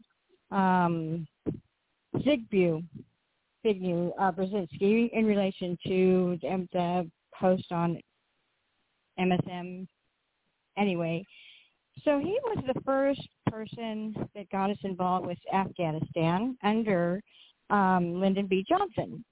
And from there, he went under Jimmy Carter's also administration. Now his philosophy to um, under council or his council for foreign policy was that of so the Russians were in Afghanistan and they wanted the U.S. wanted them to get out, so they created the um, was it the Taliban? Yeah, That, yeah, pretty um, much. Or what became the Taliban, and what, what at some point, whatever became the Taliban. Yes. So um, and to basically, so they went into Afghanistan at that point, and so his philosophy is so we'll recruit uh, terrorists and arm them, and then we'll use them to take out whoever we want to take out at that time if we want to take over a country, and basically let them battle it out so that we don't have to. And so they were created under a Democrat administration but Bush is also, you could say, um, a Democrat in um, sheep's clothing, uh, pretending to be a Republican. I would highly disagree with that statement. There are plenty of issues on Bush that that he would not fit in under the he, where he wouldn't fit in under that big tent or whatever our tent is, if it's big or not. I really don't think that Bush fits much under there. I understand. Uh, it's very convenient after the fact to say that a politician is. I mean, I could probably point at more things that Reagan did that is more in common with with the Democratic Party, like you know giving amnesty to 12 million undocumented people here in this country, um, making an argument that you know, you know those are. I mean, not, not that Reagan would really find a place in the Democratic Party either. I mean, he Reagan famously said, "I didn't leave the Democratic Party. The Democratic Democratic Party left me." Um, I guess that doesn't mean and he under left Bush, all of his had the um, the digital records and, and HIPAA uh, stuff put in. So, our- you know, they're so they're all pretty much they've been a single party. You know, this it's not a, a two party you know paradigm. It's it's a one one rule, but they like to put on a good show, a really good show. left left, and left wing, right wing, same bird type argument. Yes, right, right. And I say that just because there are some politicians, as you pointed out, um, whether they've been in the administration or at at the head of the state, which would be the president, um, and our Pentagon departments and so forth, they have um, people in there that are more right-leaning or left-leaning, um, but but they have both still in them, and so it just depends on the strength of their beliefs and whether they can influence others to lean that way. But what we're seeing, and what I'm seeing anyway, is that we just have a lot of bloodthirsty neocons um, in you know in our and our government is not representative of the people like it should be, and it's very disturbing to know um, you know how our government has basically bullied the rest of the world. And for that, we've sacrificed lives on both sides, whether um, it was a country we, we went into um, but more importantly, our people here who had volunteered to serve, um, believing that they were fighting for for freedom, and uh, basically it was their resources. So that people right. I. I mean, we agree. I mean, there there is there is there are bloodthirsty people who who you know, and I'm you know I'm not exactly sure if I would say like um I mean would I mean would would you call Trump a neocon? Say no. And I would Okay. say no because of the fact that um, he was doing everything he could to smooth things over with the rest of the world. You know, when he tried to, um, because you get more with honey than you do with vinegar. And so when he thought, you know, as far as, hey, I'm going to talk to Putin, see if we can work something out there. But then everybody said, oh, he's a Putin puppet. Oh, see, that figures because Russians stole the presidency for him. Oh, Trump's in with the Russians. Oh, this investigation, Russia, Russia, Russia. And so he ended up blowing that out of the water and going, you know, putting sanctions on them. Same with um, Kim Jong Un. You know, their relations Well, were I mean, building. well, There's well, got one to of the be point, a start. one of the points I would one of the points I would make though about that is like during the campaign, uh, Trump literally campaigned on uh, in, in one of the debates said that he would go over there and bomb bomb the women and children and and go and take their oil too. So uh, Well, Trump he said ran. that because we've been in that war for for for forever. He said it should have never happened. We should have never gone over there. And he said I, I would just get ri- be done with it. I'd go over there. I'd carpet bomb everything, bring our guys home, and just end it. And that's Why- that's where why, that was why his the need views. to carpet bomb? That's my point. The fact that he was willing to carpet bomb says that he his level of bloodthirst potentially matches the ones that you're criticizing neocons. Um, are, are there are your libertarian-minded type folk who are in the conservative party who who are very much against foreign interventions, um, and that's fine. And we, there's probably some agreement that could be had had there, left and right, on that issue as well. he I was just, also talking about eliminating NATO at that point as well, which he was highly criticized for. But he said the Cold War is over. We don't need NATO anymore. So that goes along with what he was saying as far as let's just be done with this whole terrorist thing, get it over with. Okay, those were just hyperbolic words as far as carpet bombing, but people understood what he was saying as far as let's just end that, come home. We don't need to be there. We should I have never don't, I don't think that's long. I don't think that's the case, and I really don't think Trump was was trying Then to. why would he want to get rid of NATO? because he was Putin's puppet, but that's a whole other show. The reason to get rid of NATO is, is talking. There's proven, but there was never any evidence of that. People just like to pass that along. If you can prove to me that there was actual evidence showing um, that, they, I mean, that he, he was a he, puppet, he begged uh, Russia he, uh, to, he didn't. Um, no, He he, did Russia not. He was on- making on a joke. He said, television. "And if you can find Hillary's thirty thousand emails, he says, um, that would be great. You'll help me out here." Or help me out and find Hillary's thirty thousand emails. It, he was joking because everybody kept saying Russia, Russia, Russia. What, but no, it, it, it wasn't Russia, Russia, Russia at that point. At that point in the campaign, it wasn't. There, I don't think the Russia, Russia, Russia comment was at that point in the in the campaign. At that point in the campaign, I think it was earlier. Uh, I don't even know when the Russia, Russia, Russia. I don't remember what when specifically the That's Russia, Russia came started. That's when but- it but he- started because from there he- on he was like, he's serious. He was asking Russia for help to win the election, and they helped him win. But you can, but but you can only use the "I was just joking" so far. You can only use that so much. You can only say "I was just kidding about that." Uh, Why is to a- that? to a- Why, I didn't know there was a limit on just joking. He was talking to Well- his well- base and basically trying to irritate the the uh, media. his he liked to get the media conference. going. It was a press conference. It's just like when during his press conference when he said that he wanted to ban all Muslims from and put a total and complete ban on Muslims entering the coun- country. You know, he said that. a and, and temporary ban to find out what the hell is going on is what his words were. We need to Right. put a temporary ban on all Muslim countries until we figure out how to vet them and figure out what the hell well, is going on. temporary. He said total and complete ban until we figure no, out what's going there on. was temporary. He It was temporary, no, I, I, I, and I, he used I, Obama's list. No, that's that's the thing. He didn't campaign on using Obama's list. He campaigned on It total doesn't and matter. complete. It does matter because he ran. no, he it doesn't. ran Be- on complete xenophobia. He ran but on what he xenophobia. did is what matters. no, What he did is what matters. because Yes, he actions when over words. tells you when somebody tells you who they are, you believe them. You don't. You don't. You don't. You don't make excuses. You know, just be, if I say I want to kill all these people, but then I only kill half the people. Do you then say, oh well, he only killed half the people? If I want to take, you know, if I want to do things that, um, That's a little extreme, killing that somebody. is a little on, extremist, now. but but if you show if you show, I mean, I could just people- get pissed off by having some road rage and going, you know what? All these freaking black people need to leave this country. They can't drive. They don't know how to drive, or these Asians, or hmm. whoever, you know.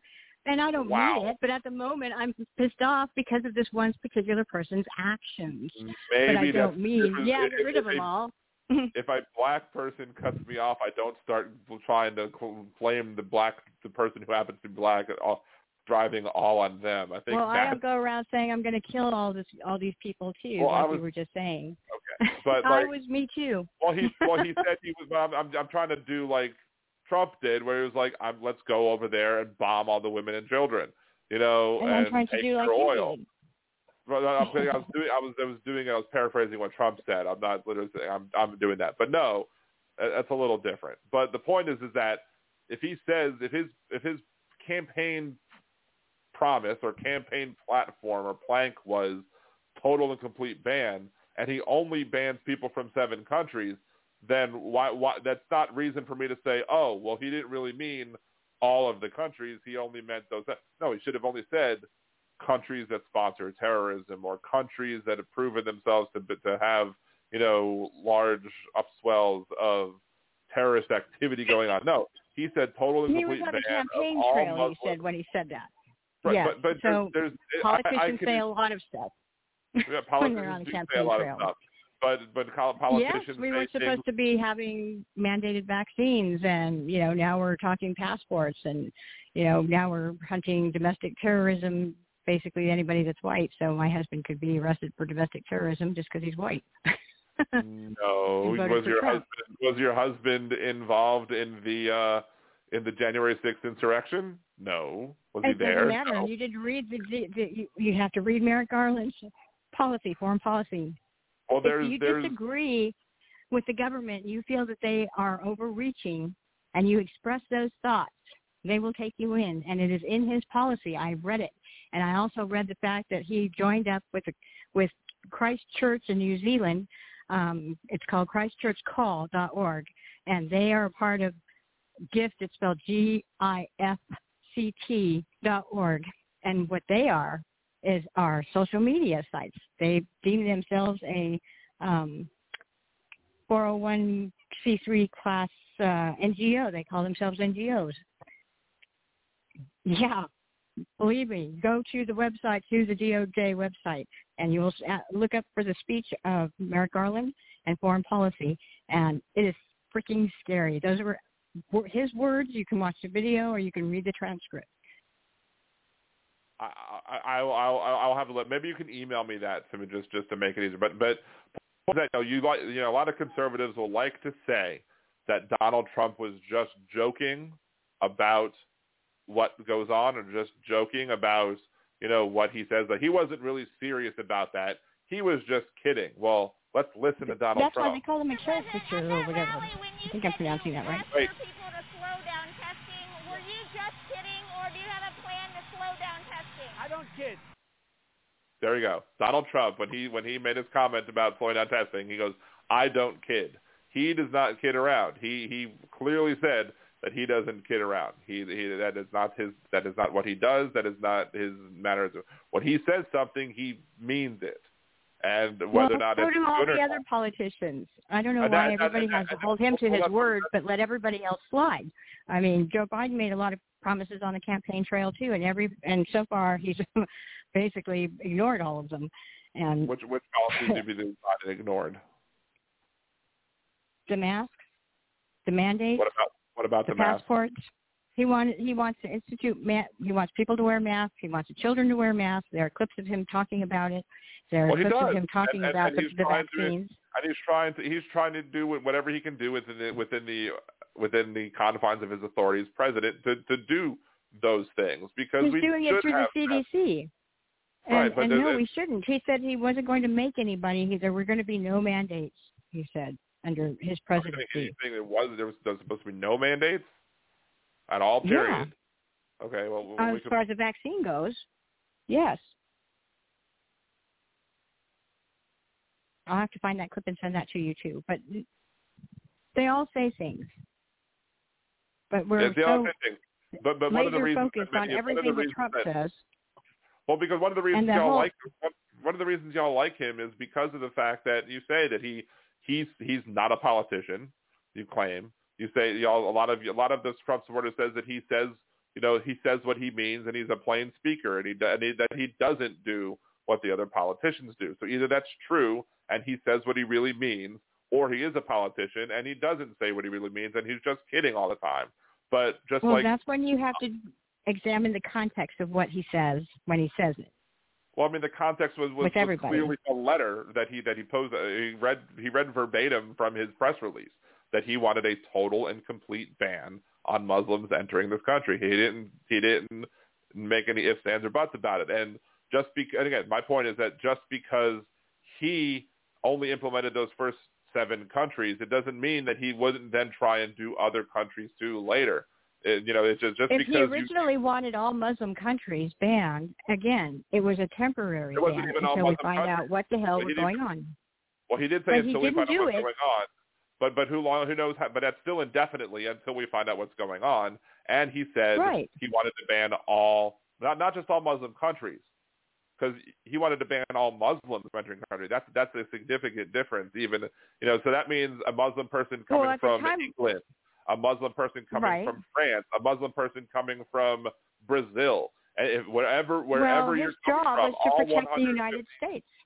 Right, and you don't do that Well- by blanketly uh, by blanketly saying that all Muslim people are bad people because that's not well, the case. at the time, if you recall, we were having terrorist attacks left and right, not only here but everywhere else in the world, and it seemed to be Muslims that were doing it.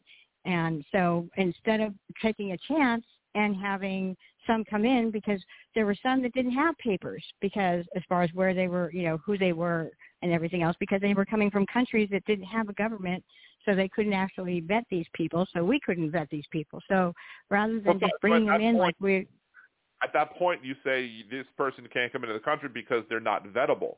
You could say I, we're going to stop people that are coming in the country who can't be vetted.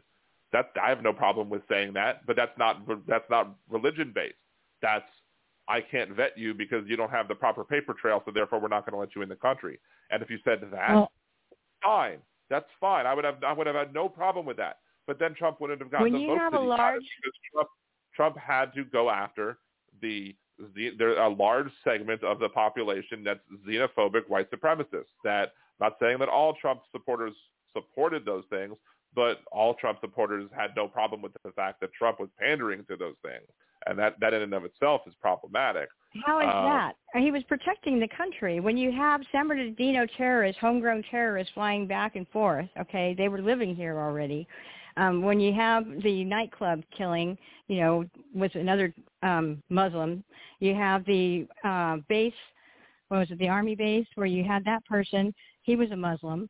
So it's like we don't know who's who, and they were Americans, and so it's like, all right, we need to just stop them all from coming in right now until we figure out how we're going to do this, as far as letting them in, you know, the good ones. Um, and at that point, there were terrorist attacks happening in France. There were terrorist attacks happening in the UK on their bridges, you know, at their concerts. I mean, in Canada. I mean, there were they were just boom, boom, boom everywhere. And so at that point, you've got to stop it. You got Well, to maybe- stop it to protect the country. That was his job to protect against all foreign and domestic enemies. And in this case, we have people who were here that were Americans that also had maintained a dual citizenship. So, His you know, he did his to- job. yeah, that's very important. His job was to defend against all enemies, foreign and domestic. Yet he did nothing when we had domestic en- enemies attacking our capital.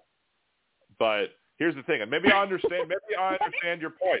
Maybe I understand. He wasn't president anymore then. January 6th, November 3rd. January Yeah, 6th, he January was still 6th. president. He was still president January 6th. Joe Biden did become president no, until January wasn't. 20th.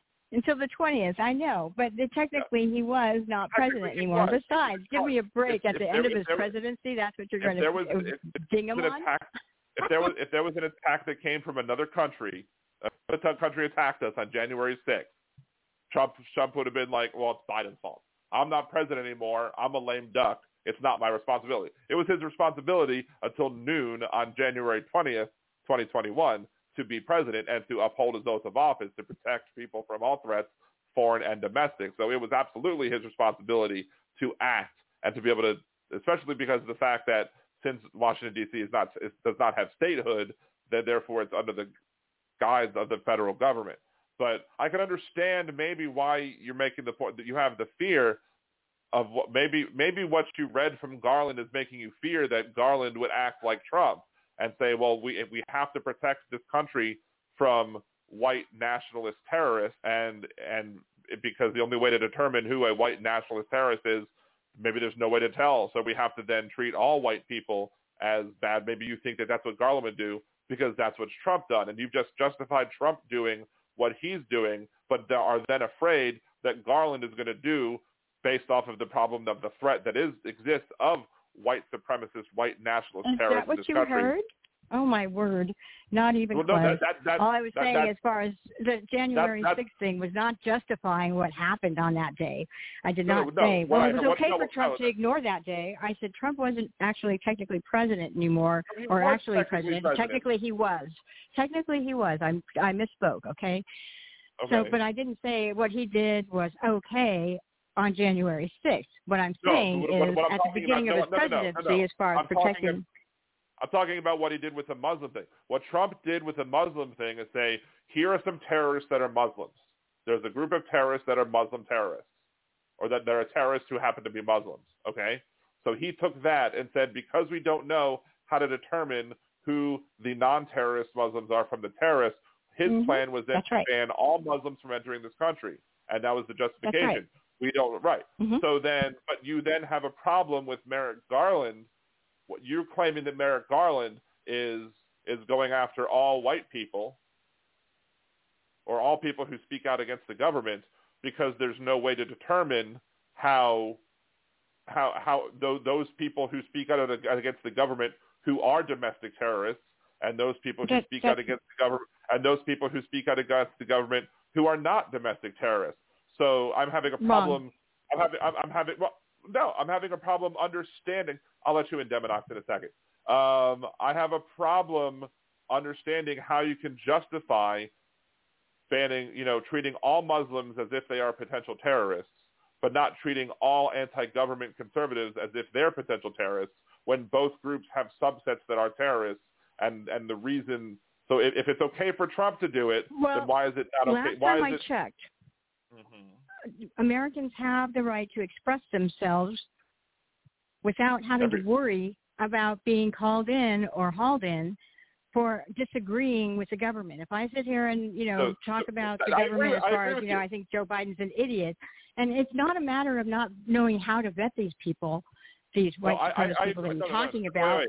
But I'm I'm, just mute- saying, as far as these are his mute, I'm going to mute you a second. I'm muting you a second because I, I don't want to get this in. I agree with you. People have the right to speak, and it's not just citizens. This is not just a right that citizens have. This is the right that all people have in this country. It's not the Constitution doesn't strictly constrain the right of free speech to only citizens. It's non-citizens as well.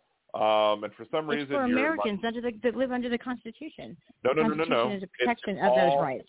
Persons. No, it's all for everybody who is in this country is protected by the Constitution. Has the rights.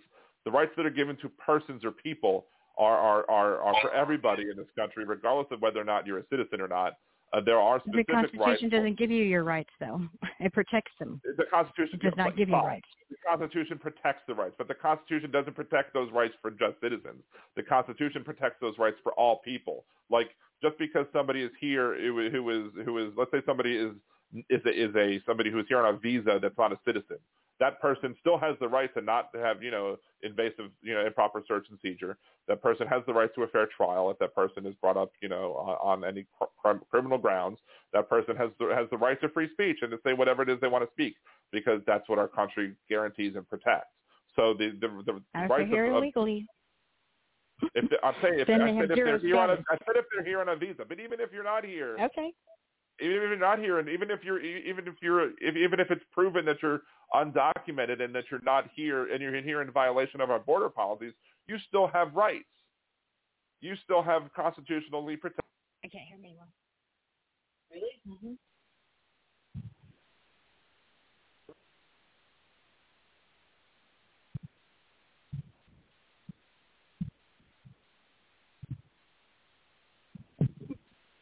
Can you still talk?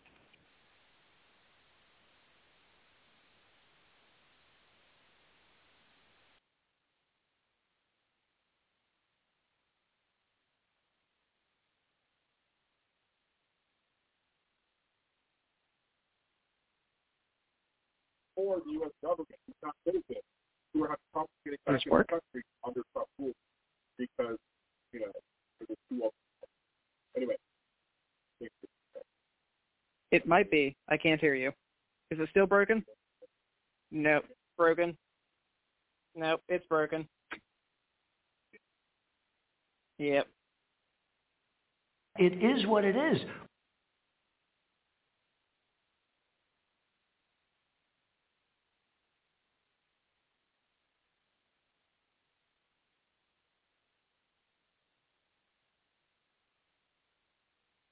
It is what it is.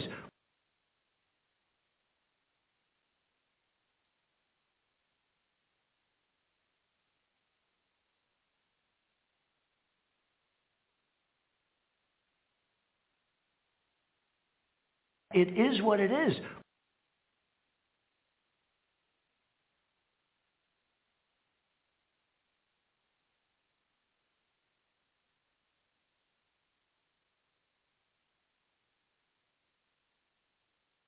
It is what it is.